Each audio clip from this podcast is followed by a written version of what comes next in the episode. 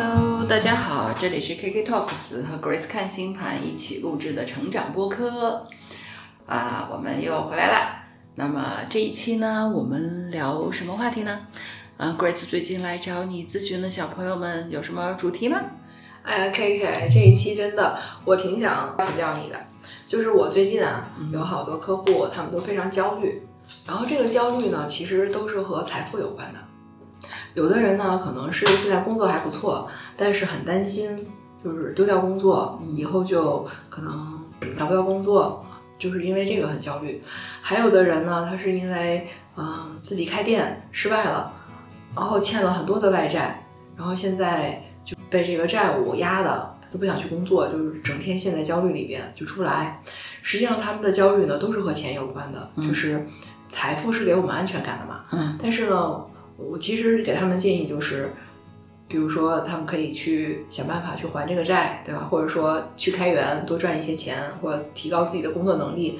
但是可能本质上，我觉得啊，他们是没有一个比较正确的财富观念嗯，啊，或者也没有受到什么很好的家庭的其实我觉得这事儿大家不是常有一句话吗？就是时代的一粒微尘落到每个人身上就是一座大山，这个确实是这样，就确实是，你看啊，例子里面你举的例子里面，一个是说就害怕失业嘛，对吧？就想保住工作，可是工作可能做起来不怎么开心，压力又很大之类的这种。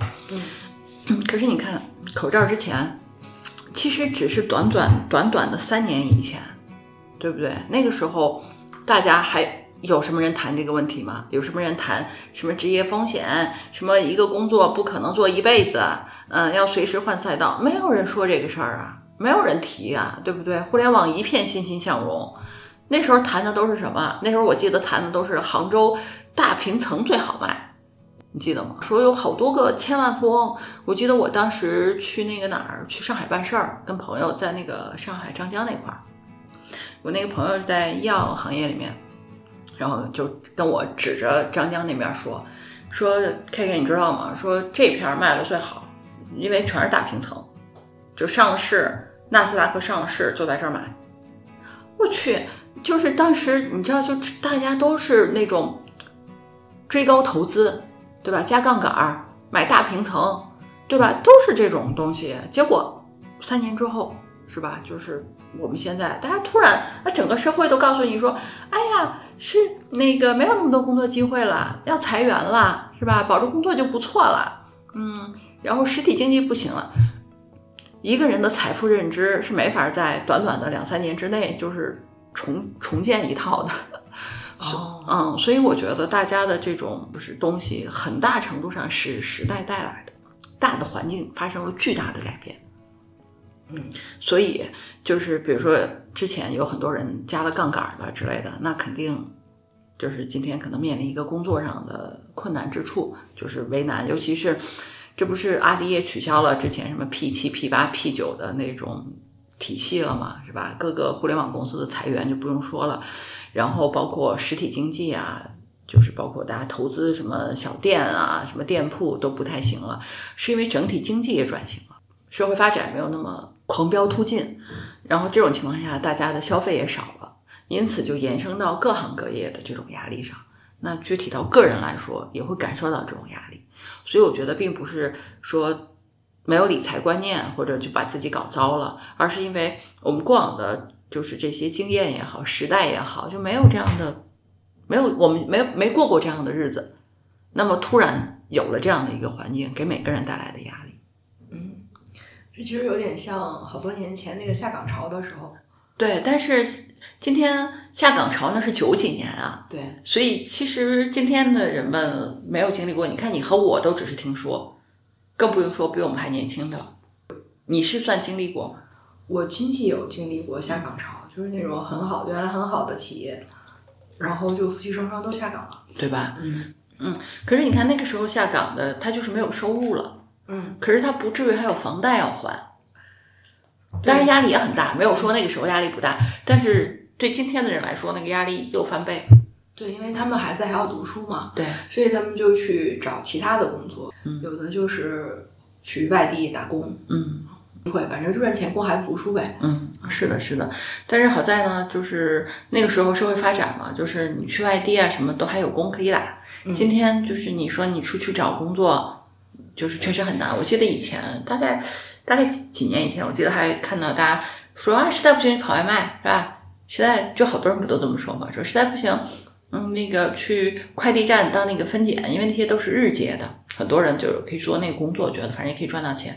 但实际上现在连那样的工作都很少，都不多了。对，我记得我当时好多亲戚他们下岗，然后原来他们是在那种国营厂子里边，但是后来就去，比如说去一些外资的酒店，嗯，去做服务员，嗯。嗯，还有的人去看电梯，嗯。就北京的那些楼房里边，以前是有专门的人给你看电梯的，嗯，嗯，你不能自己按的，我知道，就跟医院里面一样。对对对，嗯，就是做这样的工作吧。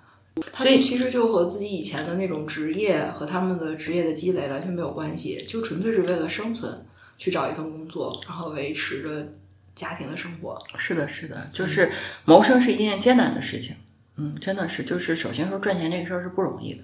今天每一个人都在为自己、为家庭努力打拼嘛，是我觉得是很不容易的。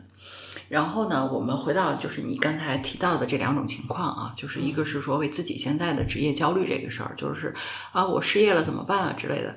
首先我是想说，这个情况下，就是人焦虑的时候，最大的问题是无法思考。啊，所以最好呢是你这不是有一份工作嘛，是吧？我有一个那个，我有一个小咨询也挺好玩的，嗯，是红书上，因为小朋友来问我，他是干嘛呢？他是考了个事业编，嗯，但是他考上事业编之后，他发现这个事业编同工不同酬，就是是从不同渠道进入的这个事业单位，薪水不一样。小朋友就想来问问我，这个他觉得不公平嘛，对吧？做同样的工作，但是薪水不一样，比如说省招的还是县招的，还是不同的，他那个他就想问我有什么办法。我说这没什么办法，事业单位就是一个既不是企业也不是公务员的地方，就是没有什么规定他的薪酬要怎么样，你也很难通过劳动申诉啊什么这种方式去得到你想要的统筹。我能给你的建议就是你考个公吧，你愿意考就去考个公，公务员系统就会没有没有这个问题。他说：“那你说的对，对吧？他好像在太原。他说：那你说对，那我去考一下。但是考公也很难啊，就是压力很大。我说其实是思维方式的问题。你这么想，你属于带薪考公，是不是比那些待在家里考公的人感觉好一点？他说：你说的对呀，是吧？所以呢，就是你在一个你被一个事情压住。我说实际上就是你觉得不同酬啊。我说我能给你的建议啊，就是。”啊，他说我们人事业单位这个领导还挺有想法的，就是是新任的领导，就有很多想法，还就是工作挺忙，挺有想法的。我说我能给你的建议，就五个字儿：不要提建议，不要提建议，不要提建议啊！说这个事儿大概率是胡扯，你呢就把你的事儿干好，回家该考公考公，准备去就行了。你所面临的这一点点不公平，在你今天看来是一个巨大的事情，但其实对你的人生来说是无关紧要的事。一点也不重要，所以咱们回到你刚才说的，就是那个职业的焦虑的话题，嗯，对吧？你现在你觉得，哎呀，我必须得保住这份工作，是吧？很多人都失业了，怎么样？首先，你有这份工作就不错，啊、就已经就挺好的。另外还有一点呢，就是你盘算盘算你自己有什么东西，比如说你可能有一些存款呀、或者是你有一个，比如自己的小房子或者之类的，就是你首先要看看你自己稳定的基本盘是什么。比如说你父母都有养老金或者之类的，就是你就会觉得哦，那我人生还是有一些有一些安全垫儿的，有一些垫儿，这些东西是很重要的。我为什么强调这一点啊？是因为人很容易在一个巨大的压力之下就就想偏了。这个一个比较极端的例子，你记得当年那个 Facebook 那个例子吗？就是一个小伙子，他是浙大毕业的，非常优秀。后来他不是去了美国，就进了 Facebook 嘛，但是他那个小组的 leader 就就对他不认可，然后他可能，嗯、跟那个 leader 谈了几次或者怎么样，因为 Facebook 不是也有那个淘汰制嘛，就是淘汰什么的。然后呢，好像他想调去另外一个组，他的这个 leader 也不同意。总之呢，他肯定面临一个巨大的职业焦虑啊。然后呢，就反正那意思就是要把他裁掉。结果这哥们就上天台跳楼了啊，啊，就死了。太可惜了。啊，这个事儿还是发生在大概我印象里是在一七一八年的时候。当时大家就特别的惋惜，就觉得说怎么这么想不开呀、对吧？又这么优秀，你回个国呗，对吧？你回国你就是这么多大厂，你总是能进的。我觉得这也就是在那会儿，然后搁着今天，大家也没法说这话，就是你回来你就能进大厂就能有工作，也不一定是吧？但是我就说，在当时那个情况下，大家他觉得他自己已经无路可走了，他才会跳楼嘛，巨大的压力。但实际上，你站在一个别人看他的角度，会觉得他还挺好的，对吧？有高学历，有非常好的技能，只是当时在你公司不顺，是吧？所以呢，就是大家今天都面临一个职业焦虑。首先呢，我觉得是盘点一下你有什么东西，嗯，这样呢，让自己这个情绪先稳定下来。其次呢，你去看一看你这个职业技能，你这个技能，大家不就是担心失业这个事儿吗？你怎么能让自己在这个就是工作上具有一些优势的地位？嗯，最核心的事情是你自己想一想，你给公司带来的价值和公司给你的工资之间的匹配性。你能给公司赚一百万，你年薪二十万，你老板疯了把你开了，不可能的事儿。你换一个公司，他一样要你。对，嗯，就是你自己衡量一下你的这个你的提供的价值。如果你觉得哎有点玄乎，我就能给公司创造二十万，公司就发我二十万，那你这是 赚了，老板完全没有压榨到你，是吧？那这种情况下，你可能就得就得有点危机感，是吧？得提升提升自己意识了，因为老板给你谈降薪很正常啊，是吧？老板说我总得从你身上赚点钱呗。就是这个，就这逻辑，就是这逻辑。那你知道，那你说我怎么提升啊？对不对？我我会计也好，我怎么提升啊？很简单，先看横向，再看纵向。横向是什么？就是你在什么行业，你这个行业里面总有一些关键点，是吧？你这个行业最赚钱的岗位是什么？你具不具备那个那个技能？你能不能迁移？你比如往那儿转一转，是吧？另外就是看纵向，你自己有什么优势？你以前有过一些什么工作经验，对吧？你现在要做的什么事儿，能不能叠加一下？以及你的这个经验有没有可能在这个各种网络平台上去变成杠杆，给你带来一些咨询啊？就是你可以帮帮别人嘛。你想你在小红书上，比如可以教人化妆，或者你会教人报志愿，或者你会教人给人家做个什么理财计划、保险计划，是吧？你说哎呀，你说这个我我我我这才能赚多少钱？不重要呀，你能有一个咨询几百块也不错呀。我就说这个意思啊，就是首先是摸清自己的基本盘，第二点就把思路打开，就是看看跟自己相交叉的别人，比如说你这同行，我假设说你是个会计，对吧？你你你先自己像我刚才说的那样，你先判断一下你能给公司带来多少钱，这样来衡量一下，你可以跟老板你对待老板的态度。如果你能赚一百万，老板只发你二十万，你就可以跟老板横一点，是吧？然后我不，你怎么这么想就可以，是吧？如果你只能就是你赚二十万，老板也给你发二十万，你对老板客气点，然后老板你说对，然后给老板提供点情绪价值，让他开心开心。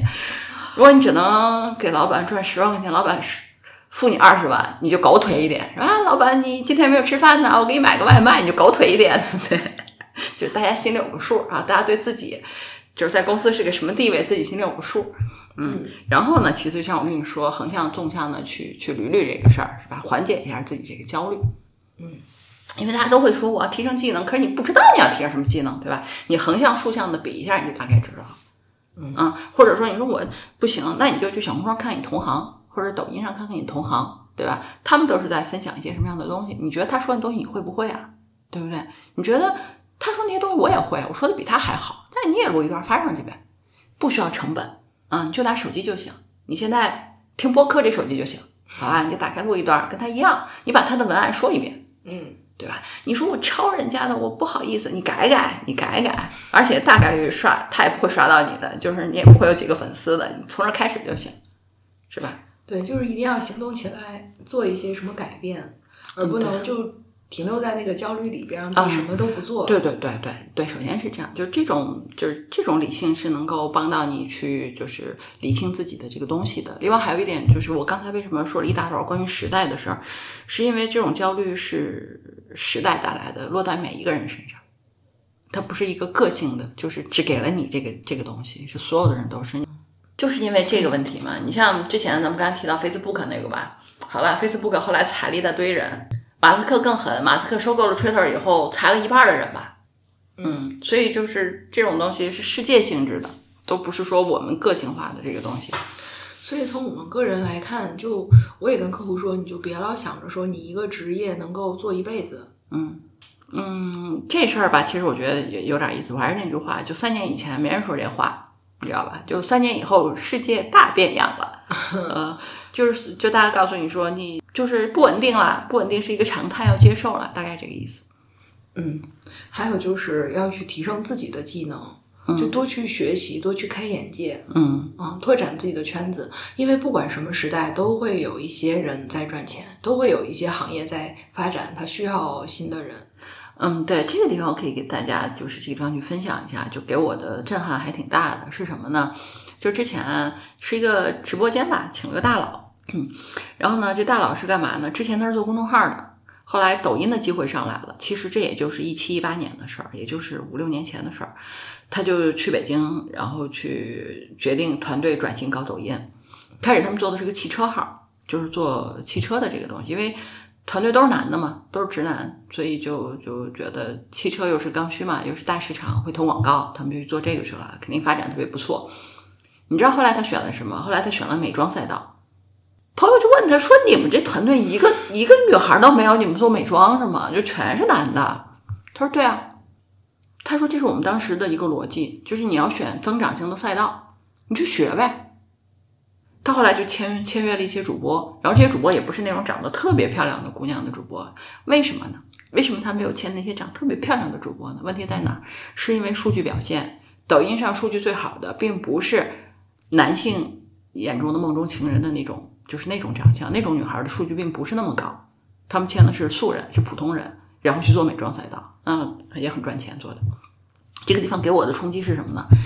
是说他们这帮人一个女孩都没有，他们去选择做美妆，是因为这个赛道赚钱。我们普通人总有这种执念，嗯对吧？人家大佬没这执念，大大佬是什么赚钱去做什么。我们小小小家伙都不得，我们觉得说我专业可好了，我专业不能浪费了，我几十年的积累，我就觉得特别荒谬。我当时听到这个例子的时候，我就觉得过往的一些我们对于专业的执念，对于很多东西的执念，可能是有点过于执着了。对，啊、你看人家大佬都身段柔软，对吧？什么赚钱，你就转行做什么行业。我们个人却在嗯学习啊或者转型这个事情上总是有点唧唧歪歪的，会觉得说，那那昙花一现的我不要做呀，对不对？那跟我专业不搭，我不要做呀。那我几十年不是白学了？就是我们不也不明白为什么，就是我们就是给自己设限设的非常多，人家大佬没有啊，大佬身段可柔软了。对呀、而且其实我们所做的所有的职业，其实都不是在学校里学回来的，就是这些职业技能，对对对对对全都是你工作了以后摸爬滚打的学的。对。学校里也不教这些啊，那其实你所有的职业，它都是在职业中学习的。是，你从这个角度来说，没有什么你不可以去开始的。所以这就回到你刚才说的那个东西，为什么建议大家去拓圈子啊、学技能啊，是吧？然后看看自己能做什么，这个是非常对。你说，那我去学了，我就肯定能赚到钱吗？那不一定呀，这还取决于每个人的学习和造化呢。我这么说吧，从你开始拓圈子，到你能用这个技能赚到钱。就是当你选，你去尝试很多次，对不对？当你能用这个技能赚到钱，这个路径每个人不一样。快的人可能半年一年，慢的人可能有几年，但是它都是从你开始拓宽圈子开始的。嗯，嗯，就是如果你不拓圈子，你的世界就是封闭的。对，就只局限在自己的家人、同学、同朋友事、朋友，就这个小圈子里，他都是跟你的认知差不多的。嗯，就没有办法去提升自己的视野。对对对，就是你就是链接到一些大佬以后，你确实发现他影响你的倒不是说你一定要去买人家课呀或者之类，倒不是这个东西，而是很多时候人家思考问题的方式确实给你带来巨大的冲击。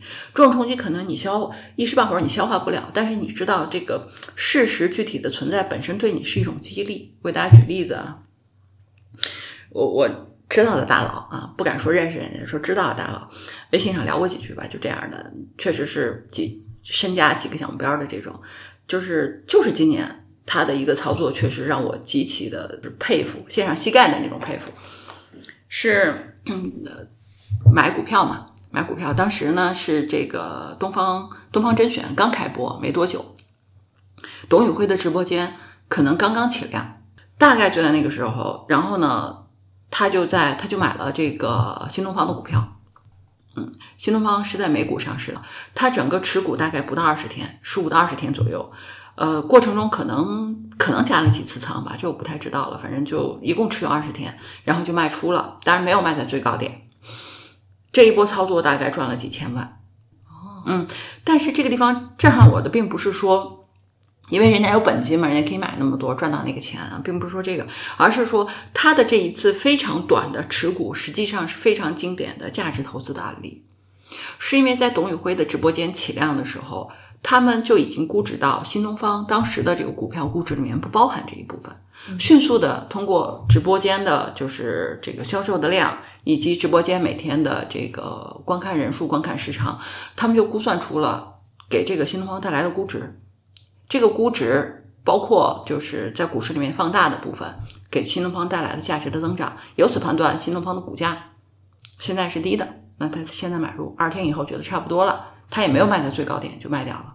所以虽然持股二十天，但是是非常经典的价值投资的案例。而能够抓住这种机会，就是因为。大佬对于商业的这种敏感程度，嗯嗯，所以你看到的只是一个买和卖，本质上是一个认知，就是和底层投资逻辑巨大的差异。嗯，这个确实就给我的冲击是很大的。嗯，但是几千万数字本身也有很大的冲击啊。但是我就说这个意思，我们刚才提到拓圈子嘛，就是拓圈子的这种意义就在于这个东西。所以这个差异的背后，就是投资理念的差异、投资体系的差异和认知的差异。你不去拓圈子，就不会理解这一点。就回到你刚才说的，为什么拓圈子很重要？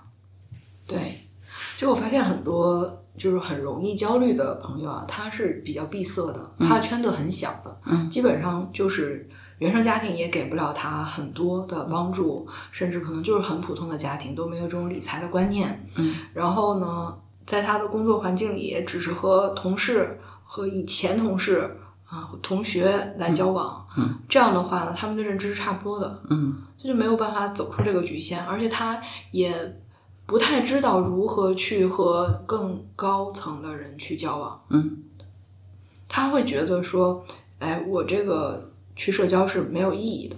感觉好像是无效社交，因为人家大佬也看不上你，你你到那儿你也跟人家说不上话。嗯，但我就会跟他们说，我说其实呢，你如果有机会能够接触比你更优秀的人、更成功的人，比如说领导层的那个圈子的话，那你其实去跟人家学习的。你并不是说我要融入人家，或者是人家带你怎么怎么样，而是说你会从这些人他的形式、他的言谈举止、他做的决策等等这些事情里边，你会学习到很多东西。这事儿呢是这样，就是言谈举止的这个学习，我个人认为就是怎么说呢？就是你想要拓圈子，或者你想要就是提升自己的某些方面，你最好就是多关注这方面的人，多链接一些这样的大佬，对不对？就是你在现实生活中，你可能没有机会见到这个大佬，但是你在网上，比如加他公众号，他通常还是愿意加你的。就是对你可能去跟人家学习一下，或者是他一般大佬也都有那种入门级别的那种。什么东西啊之类的？如果你观察这个大佬很久，你又觉得他是特别厉害的，你可以考虑，对吧？就为了去认识一下、结识一下，然后看看有什么人家有成体系的东西可以卖给你的这种，其实其实是非常低成本的去获取一个高认知东西的一个方法。但前提是你要有甄别的能力，而不是要去被割韭菜了嘛。嗯，就是其实即使说，嗯，花一些钱，然后。没有得到那么多的收获，其实也没有关系，因为这是一个尝试嘛。嗯，这么说吧，就是实际上，嗯，你的收入里面应该有一部分是拿来每年是拿来去做这个事情的。嗯，这个里面当然了，识别能力是第一位的，就是你去结交这个大佬以前，或者是公众号认识谁或者什么也好，就包括我们可能有些听众通过小宇宙啊、播客啊什么的，对吧？去找到你，他也是因为听了你很多期嘛。对不对？你要是去看这个人他写的文章啊，他写的东西啊，是不是你觉得你值得学习的人？首先是这个，而不是要看这个人多少粉丝，他有多大名气。我觉得不完全是这个东西。总之啊，我们回来就是你去拓圈子、认识大佬，这个事情是很重要的。至于你用什么方式，你用你自己舒服的方式就行。一定要认识大佬吗？还是说周围的比我优秀的人也可以去？就我觉得他们很优秀的人，他们是不太去拒绝你的。呃，我觉得这个事儿是取决于就是目标是什么。你想在职业上提升、拓宽职业机会，那你就行业的这种就去认识一下。我说的这种是你想学习某个技能，你就去链接一个这个领域里的大佬就可以了。咱俩说的不矛盾。但好多人他的焦虑是他不知道他该学什么，不知道学了这以后他是不是就能够改变，嗯，对，所以他就不做。嗯，对，这不我刚才说了，就是你最好能自己分析一下嘛，就横向竖向的分析一下。你是这样的，你没有之前你就找个榜样。就是不管你是从哪里知道的榜样，你就说我就想跟他一样，那他会的你就都学学，这是一个比较我觉得容易对标的方法。你说那找到一个跟自己能对标的吧，你比如说你你想要成为呃律师的达人，对吧？你就挑一个你觉得行业里面做的很好的一个人，是吧？他的东西，或者是你就去学习，或者是加入人家团队。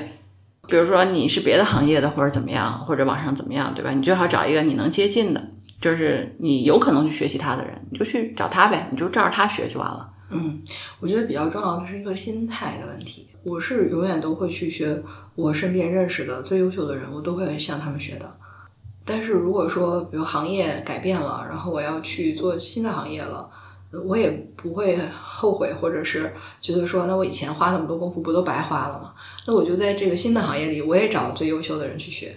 对的，本质上其实学习的底层逻辑是可以迁移的。就一个人就是如何快速的学习一个领域里的知识，这是有方法论的。所以就是我们会看到一个人在原来的领域里面做得很好，通常他在新的领域里面也不错，就是因为他有很强的学习能力。嗯，但学习这个事儿，嗯，首先得花时间花功夫嘛，对吧？就是我们回到就是一开始的话题是说职业焦虑。嗯嗯，就是你现在觉得说我有可能会失业。或者是那我失业了怎么办？这种焦虑怎么克服这个焦虑？实际上呢，就是我们说职场焦虑这个事儿，实际上就是我们刚才提到，就可能一个工作很难做一辈子了，对，因为时代的变迁很难做一辈子了。但是需求一直在。这个举个例子，就是比如说出租车现在确实生意很难做，但是网约车很发达。至于你说啊，网约车竞争很厉害，那是另外一件事儿。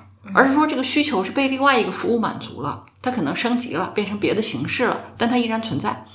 从这个角度上来说呢，就是我们可能做一份工作，然后觉得这个工作呢是我唯一有的一个赚钱的一个事情，对吧？那么如果我失去了它，我就我就没有生活来源了。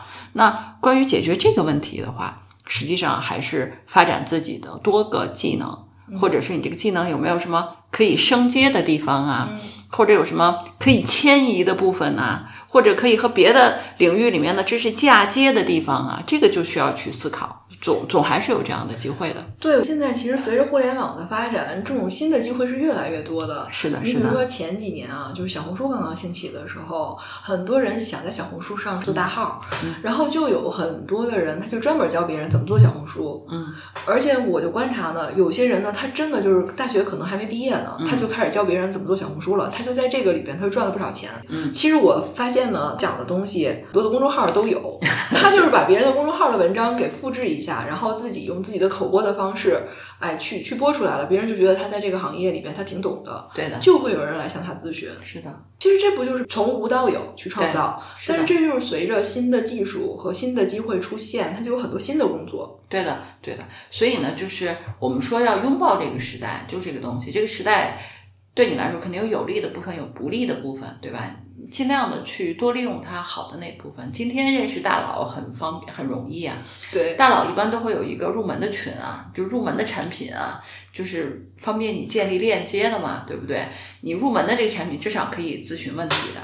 对，是我们现在是生活在一个互联网时代，像咱俩四十多岁了，嗯，那个，但是有很多年轻人啊，他们是随着互联网就是长大长大的。但是他们如果说没有很好的利用这个互联网，他确实就会焦虑。就是那倒是，对吧？因为互联网它实际上已经渗透到我们生活中的方方面面了，它给我们提供了很多的便利和机会，包括商机。哎，这个地方我总结一下，嗯，如果互联网带给你的只是购物的便利，还有刷剧的快乐，那么你就是没有用好它。对，如果互联网带给了你圈子的拓展、知识的升级。财富的增长，你就用对了互联网，对的，对吧？对，所以就是要往很多很多人都是都是用了互联网往那个方向去用，然后就用特别好。所以如果你今天还没有，你还是就是只是娱乐的这个东西的话，就是你没有用好它这个工具。对于今天的中国人来说，几乎零成本了。我们就说创业这个事儿，稍微插一句，创业这个事儿，因为你提到那个焦虑案里面不有一个创业赔钱的那个东西吗？嗯，对于一个普通人来说，创业就是个平地抠饼的事儿，就是从无到有的创造，投资五万以下的叫做创业，好吧？你去投，别人忽悠你开个店，别人忽悠你开个咖啡厅，别人让你加盟一个店，这都叫投资，这不叫创业啊！小朋友们总是混淆这两点，觉得家里要给我四五十万。我就去创业了，不是你那就是拿钱去过瘾了，就是大家就认知一下这个事儿，就是你从无到有的创造，对吧？小红书上你说我是个呃，我是个研究生，我教我的学学妹怎么考研，怎么考我这个学校，从头来，应该先准备一二三四五，对吧？来找我咨询，我一个人收两百块钱，对对吧？我一天咨询三个人，赚六百块钱，这就叫创业。对，我跟你讲，互联网上赚钱其实就是。各种各样的项目，比如说帮人家做啊迪士尼的游游览攻略，嗯，然后还有就是帮人家去做签证攻略，或者帮人家带去办签证等等，就各种各样的事情，它现在都是可以通过互联网作为渠道。对，所以你一边享受这个服务嘛，对吧？你可以自己去买一买这个东西，去体会一下人家怎么闭环的，是吧？另外呢，你可以去想一想自己有什么技能可以去出售，然后呢，如果你。不会这个技能，你可以去学一下。我还是那句话，去跟就是互联网上很多很擅长的人，你就去交个入门的钱，去链接一下人家，要有付费的意识，对链接人家学一学。最重要的还是那句话，你怎么把你的这个这个知识面丰富起来？是吧？多看到一些东西，然后结合结合自己的这个点，需求永远在，而且需求花样翻新的在成长。我们怎么在这个里面去用好这些工具，拓展自己的视野？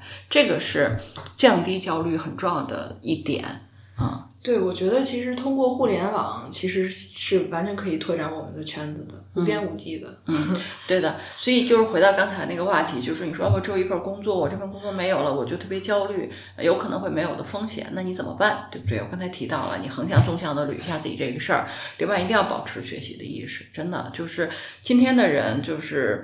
我认识的所有的，我不敢说大佬吧，就是比我强很多的人啊，就是每年花在学习上的时间和金钱都是非常多的，所以要跟上时代嘛，总要花一点钱是吧？去学习一下，然后让自己匹配一下。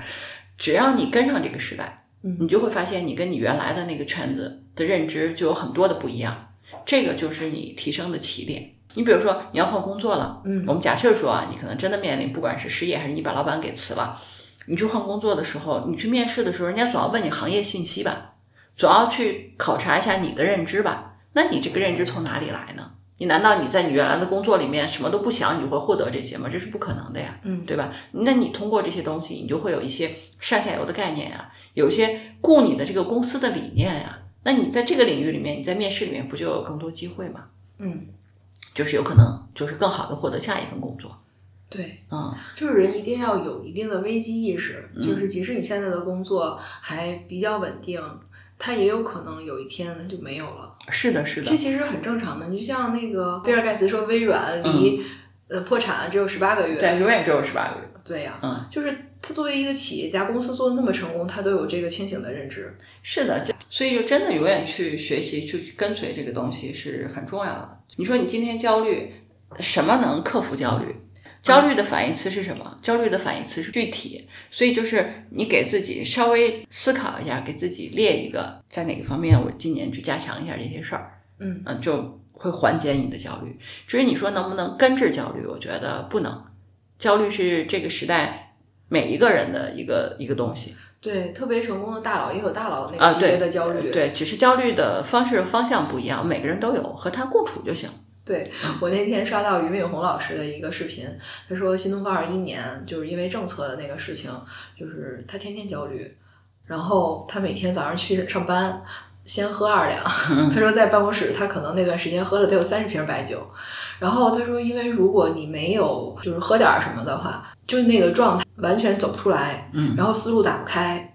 然后就会陷在那情绪里。我们这并不是鼓励喝酒啊，只是告诉大家，大佬也会焦虑。对，大佬也会焦虑，因为永红他是处女座嘛，处女座的人比较容易焦虑，处女座、摩羯座的人容易焦虑。我就看到很多，就比如说第六宫重的人，重的人，而且尤其是落处女座、落摩羯座的人，这种人他是最容易工作焦虑的。特别是如果六宫再落入群星，再落入一些什么天海冥、土星，就这种比较业力重的星体的时候，这些人特别容易焦虑。嗯，他们会想把工作做得尽善尽美，把这个工作完成的特别好，而且不停的给自己提目标。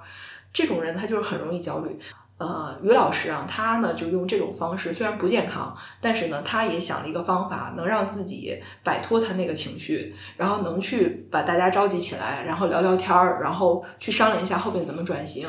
他说他们去嗯去卖这个农产品这个事情，就是在那段时间里聊出来的。嗯他就让自己在极度焦虑里边也要去做事，嗯他就用一个就是我们常人不会用的那种方式，喝点儿什么晕晕乎乎的，然后召集大家开会，然后让自己走出了那个困境，是的，是的，就你得往前走。对对，所以就是焦虑嘛，这个时代人人都有啊，嗯人人都有。然后捋一下自己的基本盘，是吧？然后呢，把时代工具用起来，这个是呃怎么说呢？